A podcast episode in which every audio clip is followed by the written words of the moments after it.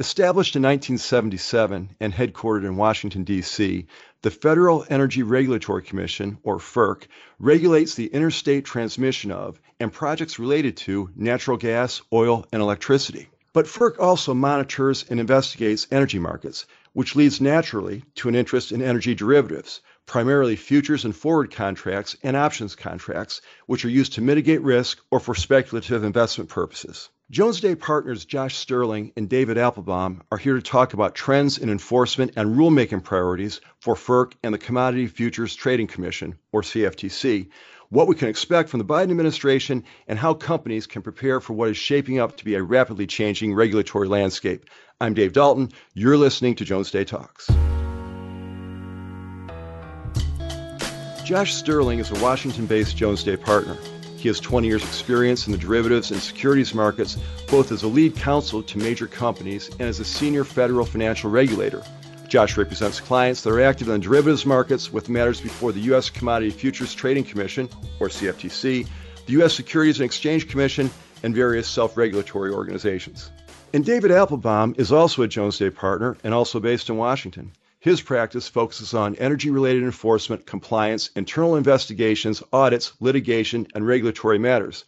David advises on proposed energy market transactions to avoid or mitigate enforcement risks from FERC, that's the Federal Energy Regulatory Commission, and other regulatory agencies. In fact, David is the former head of FERC's Division of Investigations, where he managed all aspects of the division, including high level decisions on opening, conducting, and resolving investigations, settlements, enforcement actions, trials, and electric reliability inquiries. Josh, David, thanks for joining us today. Thanks for having us. Yes, thank you, Dave. Great, great topic. This is the third podcast in this series of Jones Day talks, talking about derivatives markets, regulations, and so forth. I'm going to go to David first before we jump into the heart of the subject matter. David, Josh has been with us a couple times before on previous podcasts. We've met him. The audience is familiar. We've not spoken with you before. Give us a little bit of your background. Tell us about what you were doing prior to coming to Jones Day. Well, look, I've really been enjoying Josh's podcast, and so I'm glad he suggested we do this one together and happy to be here. I started out doing class action antitrust and financial services litigation for about 10 years. Mm-hmm. But I had a I had sort of government service bug. I wanted to try that out, hoping I could make a contribution and do something fun and learn a few things. Mm-hmm. So I joined the Federal Energy Regulatory Commission or FERC right. in early 2010.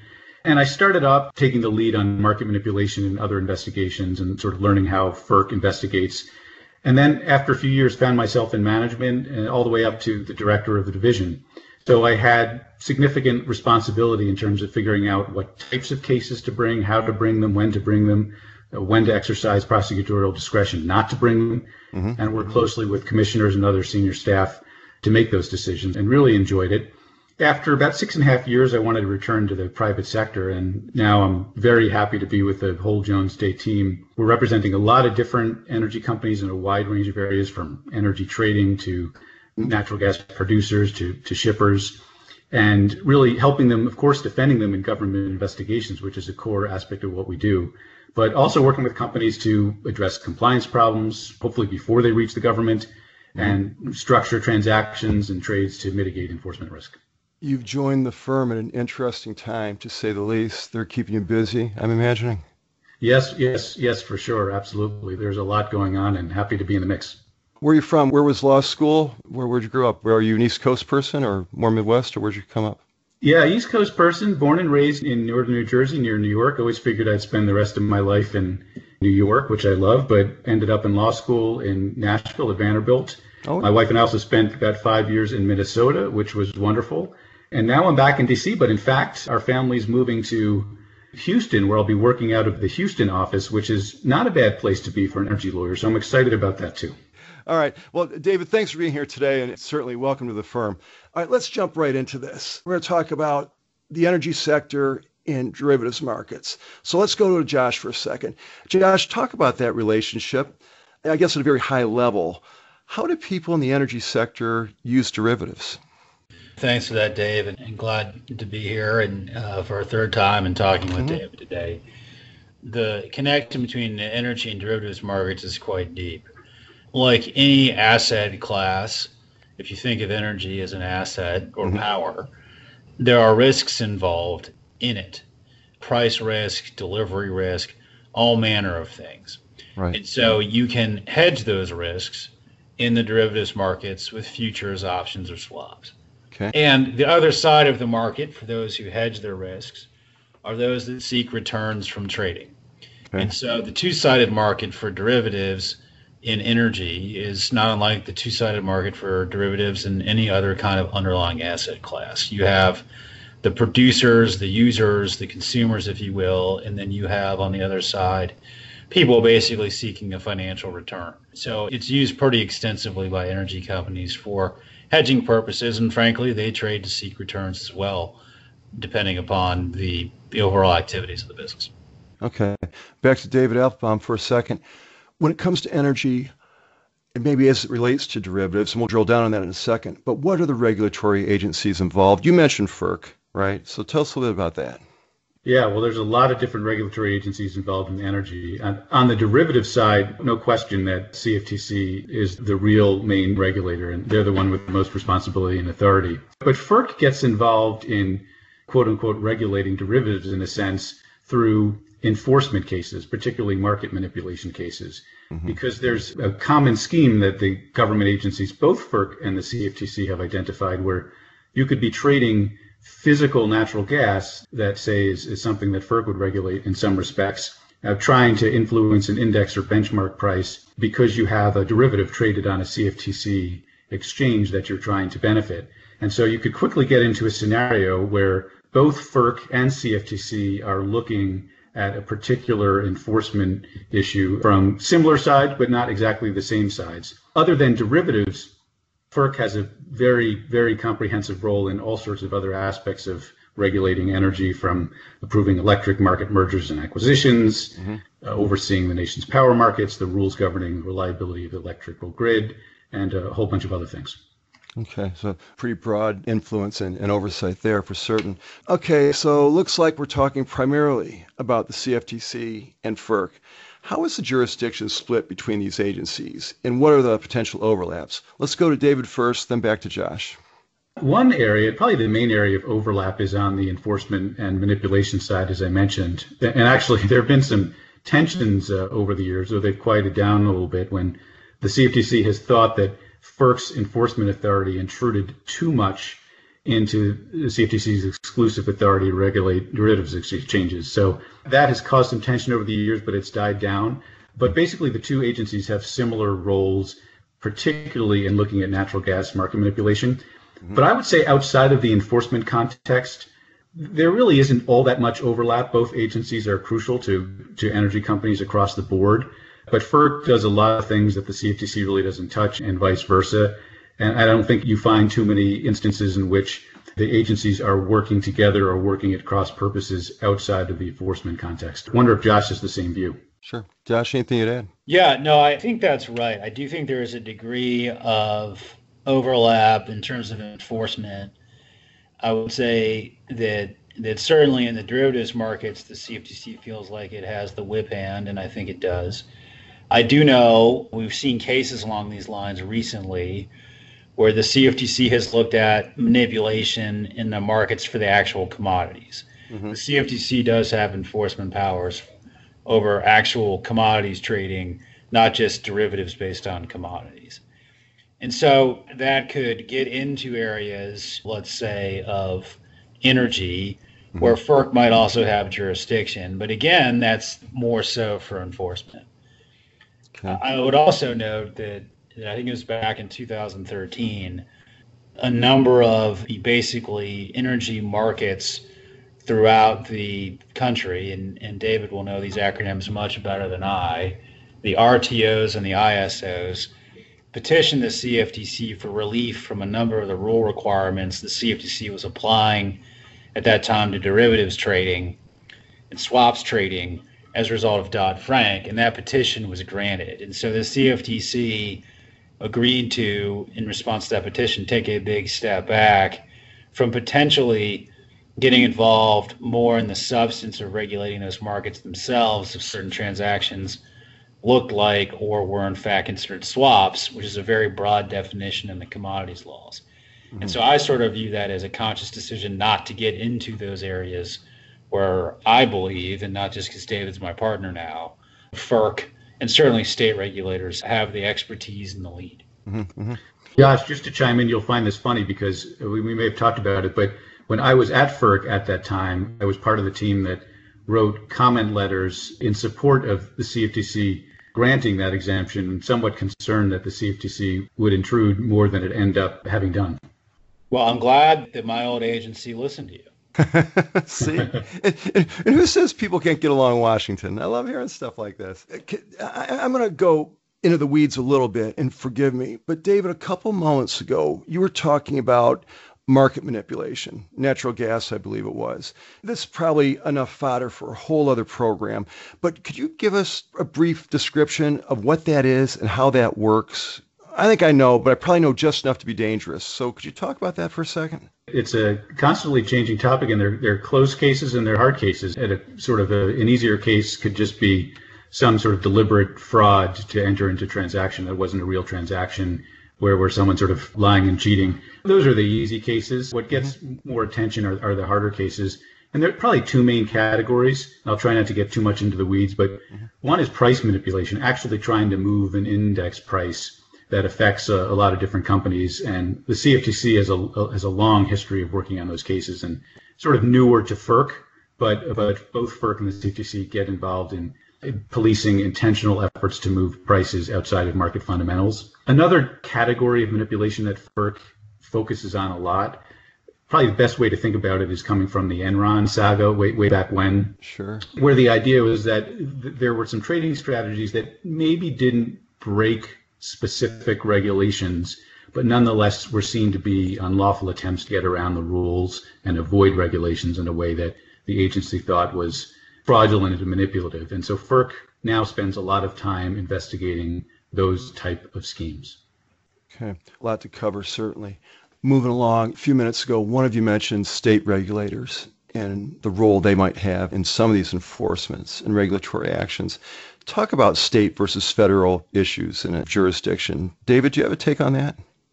Yeah, sure. Another another big and important and sometimes messy topic I would say on the enforcement side, it's actually pretty straightforward for manipulations and other violations of wholesale market rules, kind of the power grids throughout the country, or for r- rules like the electric reliability of the grid. It's pretty well established that that's FERC's job and not the mm-hmm. state's job.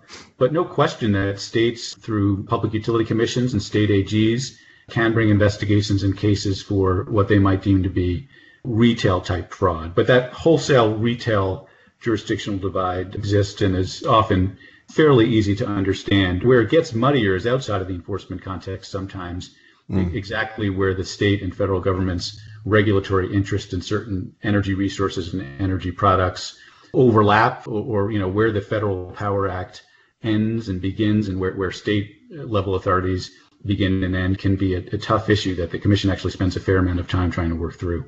Sure. I know from talking to people here at the firm, Jones Day just launched a state attorney's general practice earlier this year.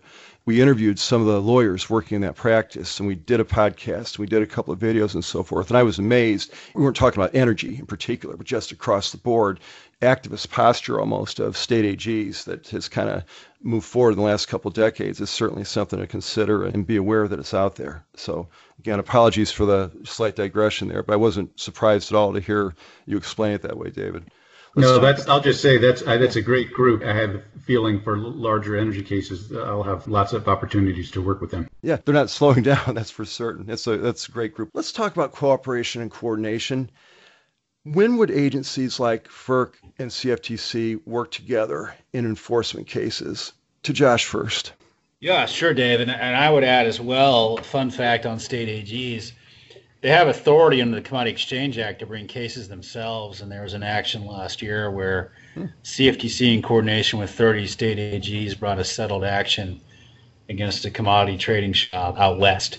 And there could certainly be more of that. But on to your point about cooperation and coordination. Sure. I think that in a scenario where there is potential manipulation in an energy market, a power market within FERC's remit, let's say, mm-hmm. that your likely going to have a concern about manipulation or other inappropriate trading in related derivatives contracts. The reason is is that the price for something in a cash market and the price for something in a derivatives market, with the same underlying, are supposed to converge. And there can be efforts to frustrate that and make a profit. And you usually see people taking positions in both markets if they're really intending to manipulate because there's another opportunity for profit.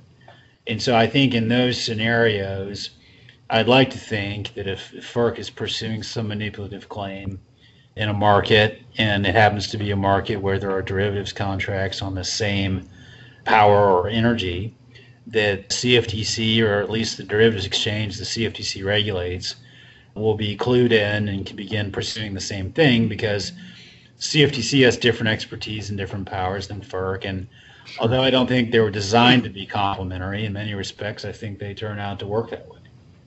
Is there a formal process? CFTC hears about something or thinks, okay, we might have an infraction here. Is there a formal process you go through? You file with FERC and you let them know you're on this, or you just pick up the phone and call somebody? How does that actually go down? Well, Dave, I do know that there's a great degree of coordination amongst the staffs of both agencies. And I think that in reality, a lot of that is, as you say, picking up the phone and cluing someone in. So mm-hmm. that's been my experience of it. Let's talk about recent cases, significant cases that maybe this audience, these listeners might want to hear about. Is there anything breaking recently in terms of a case that might provide insight in terms of enforcement trends? This is to both of you, but we'll go to David first. Anything catch your eye in terms of recent matter that that is indicative of, of what they're tracking?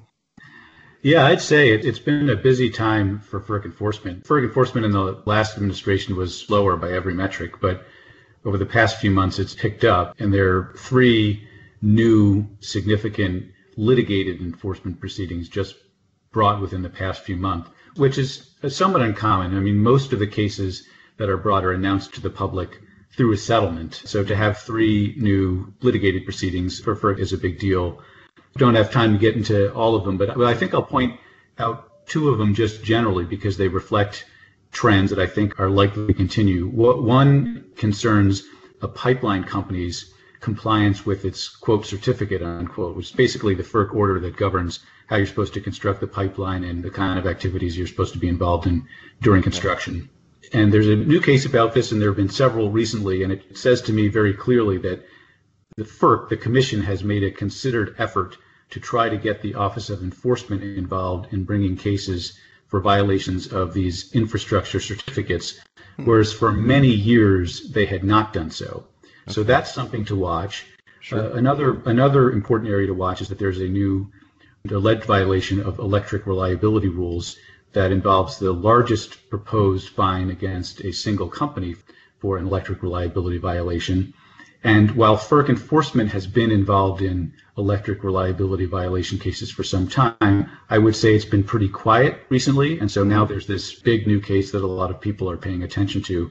And so there's a lot going on at the agency right now, and what's going to happen with these cases and more over the next six months to a year are, are really worth paying attention to. All right. Josh, anything you'd add there or anything catching your eye in terms of trends? Sure. Well, I would say that in the energy space so far, nothing out of the CFTC has really caught my eye. I would say, though, in a related fashion, the continued focus of the CFTC on, I'll call it over the counter trading, meaning not on the exchanges, mm-hmm. in actual commodities, whether it's a digital asset like Bitcoin or more traditional assets, things you would actually think of as commodities that have been the subject of some cases recently, do have me thinking about this. So it might not be that those cases are going to involve a FERC regulated market, but the CFTC is clearly showing an interest in bringing cases alongside the DOJ on different theories based on misconduct in the physical, I'll call it physical commodities markets. So I sort of see an expansive view of that. So it wouldn't surprise me to continue to see more of those cases. In fact, some companies have disclosed, or at least it's been reported, that they're under investigation, even though the case hasn't been settled or been taken to trial in court yet. So I would expect to see more of that. coming down the pike. We recorded a podcast several weeks ago about CFTC and the DOJ in terms of cooperation and enforcement and so forth, and, and we'll link to that with this podcast. All right, let's move on to this. You guys sent me some notes when I was preparing for this program. I was so glad you brought this up. Big news story from earlier this year. Winter storm Uri, I think that's how it's pronounced, struck the U.S. and parts of Canada back in February. Now, I'm going to read this so I get it right. This storm lasted 11 days, brought winds of up to 80 miles an hour, dropped 26 inches of snow in some places, 176 people died, and this is believed to be the costliest winter storm ever. Damage is estimated just under $200 billion. But what caught a lot of attention was the fact that it shut down the Texas power grid.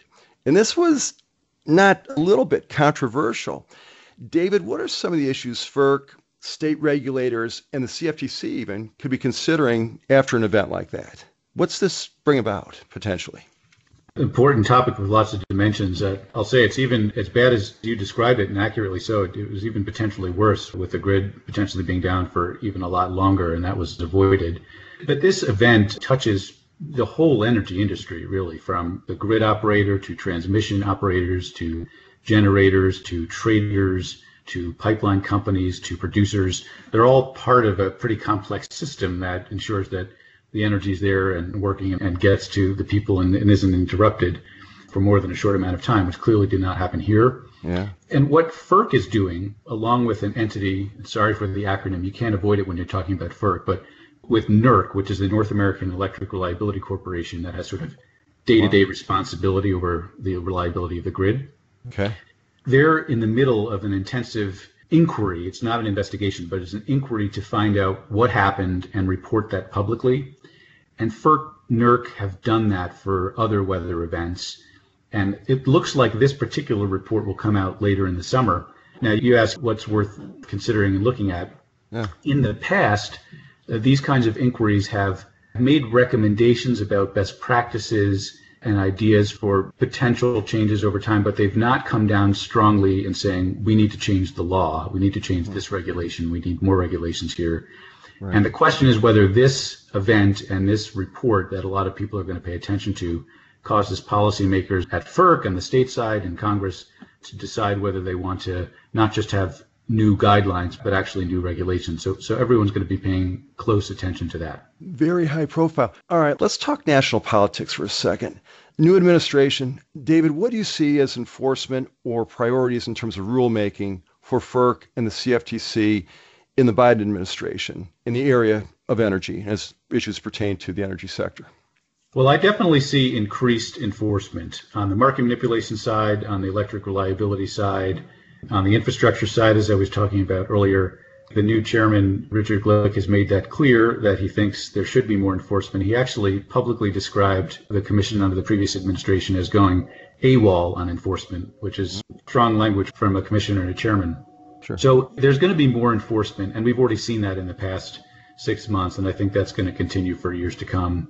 For other areas like rulemakings and policy, there's a lot going on right now, and I think one thing to pay attention to both on FERC side and then Josh, I hope will chime in on the CFTC side, is just climate change and what role that plays in FERC policies and rulemakings. It's a complex story for FERC. Ultimately, FERC doesn't decide what type of generation mix there's going to be in the country. Those are state level decisions and corporate decisions.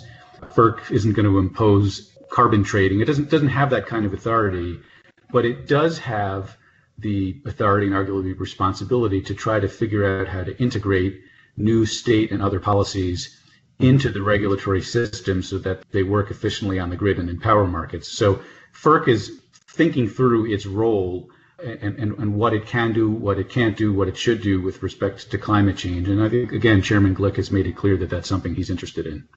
Absolutely, absolutely. And Josh, do pick up on that if you can a little bit, because we've talked climate change a little bit in some of your previous podcasts. But right. as this relates to energy and so forth, where's the CFTC you think coming from? Yeah, absolutely. So still in a bit of a holding pattern at the CFTC in the sense that there's an acting chairman, and there are currently only four commissioners. And we're waiting for a permanent chair and another commissioner to come on board no action on that yet. So it's a little hard to say, but what we do know, and we have talked about this before, is the CFTC has formed a climate risk unit, and the composition of that climate risk unit is yet to be publicly announced. I got word that that could come soon, hmm. but I expect that they're taking events like the storm in Texas and thinking about the implications for the derivatives markets and market participants that are financial services companies, banks, brokerages, right. and how they should be focusing themselves to make sure that the markets can work and the traders can trade in the event of not only climate events, but sort of an overall perceived change in, in the climate, which could make liquidity more dear in certain contexts. And I could go on and on about that, but I won't. So I think in terms of the focus, I do think climate will be a lead area of focus. Certainly, the executive order that was issued, I know the firm just released a white paper on it regarding climate, is significant. The CFTC, is part of the Financial Stability Oversight Council, the FSOC, will indeed be involved in those conversations. So I would say for now, as it pertains to energy, and the agenda, it's definitely going to be climate driven at the CFTC. And I think if there are discrete lessons to be learned coming out of the Texas storm situation, I do know is that the CFTC was looking into that as well. That might influence some policy thinking on how those contracts that relate to a power market work, mm-hmm. but it's too early to tell. So, I guess to sum that up very quickly, we don't have a new full time chairman yet but it sure seems like it's going to be climate focused. Sure. In fact, that's a nice segue because I want to wrap up this conversation with a short chat. We've touched on it a little bit, but new administration, it's still new. Biden administration's been in the saddle since January. But how should energy companies and other market participants prepare for the changing enforcement and regulatory landscape under a Biden administration? And I think, again, you both alluded to it a little bit, but is there anything you'd like to leave the listeners with in terms of here's what's likely to happen, you know, the next three, four years. David, start with you, please. There's going to be more surveillance inquiries and market manipulation investigation cases, as we've talked about on the FERC side. I don't think there's any question of that. And in terms of preparation, really it comes down to good compliance practices. Mm-hmm. And we work a lot with clients on that. I don't just handle investigations, but working with lots of other folks at Jones Day, kind of vetting compliance programs, making suggestions of helping new companies to build up their compliance programs obviously you do that in part because you you want to avoid any risk but even if you can't avoid all risk that's just too much to ask. If, if you can identify potential concerns in energy trading or energy transactions early on because you've built up the right system you can mitigate the impact of enforcement actions and then you can be best situated to go to FERC or frankly other government agencies and explain to them why the good compliance program that existed even if it didn't catch this one particular issue is worthy of credit. And really, a lot of government agencies, FERC, CFTC, SEC, various components of DOJ have been writing compliance guidance and giving speeches on compliance over the past five to 10 years, increasingly so with more specific detailed guidance. And you can use that to help work with clients to try to build a compliance program that will show the agency that you really were trying to avoid violations. And so I think that's something that companies have been doing for a long time, but they should continue to do so and maybe even potentially increase their efforts in this time of, of more enforcement. That sounds like a heavy lift to me. The compliance program dealing with things like this, and the energy sector is so complicated to begin with. You go in and uh, do you start from scratch with a client or are they kind of halfway there and there are things could be doing this better or this is sort of an obvious thing where do you fit into all that is it we're starting from the beginning and going or do you make adjustments to what they might already have in place david for large, sophisticated, established companies, you're definitely not starting from scratch. Good clients have long appreciated the need that they have to have good, strong, robust compliance programs. But one, there are always areas of improvement. Two, there could be new business lines. Three, there could be new people coming into the organization. And four, there could just be recognition that perhaps FERC enforcement is getting into certain areas that maybe it hasn't in the past, like the infrastructure uh, certificate compliance that I talked about that might cause you to take the good program you already have, but expand it to new areas if that's where the government is going. Certainly. All right, let's close up with this, Josh. Anything else we got to talk about in terms of where the Biden administration is going? I agree with David that we anticipate a significant uptick in enforcement as well, coming off what was in many respects a record year in fiscal 20 for CFTC enforcement, not that fiscal 19 was a, in any means light. Mm-hmm. We recently put out a white paper, Brian Rabbitt and I did, talking about combined parallel proceedings by the DOJ and CFTC in that vein, we made recommendations that companies could look at to try and improve their compliance programs to get ahead of the curve and to position themselves to take advantage of policies the DOJ and the CFTC have about giving credit for self reporting, cooperating in an investigation, and then remediating. Mm-hmm. And that's agnostic as to what the underlying market is. So those lessons would apply to to any problems that a firm has encountered in the energy markets, the energy derivatives markets. Mm-hmm. And I'm sure there's a lot of common ground between those policy frameworks, perhaps what FERC looks at.